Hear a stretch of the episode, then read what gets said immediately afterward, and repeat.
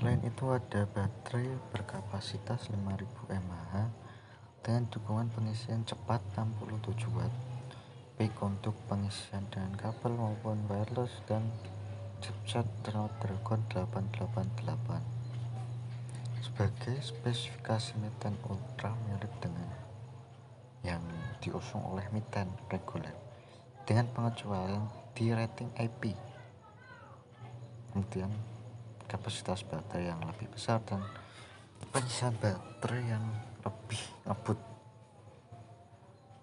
Agak mengagetkan sih. Sebenarnya memilih Mi 10 Ultra muncul di video youtuber asal Filipina seperti ini.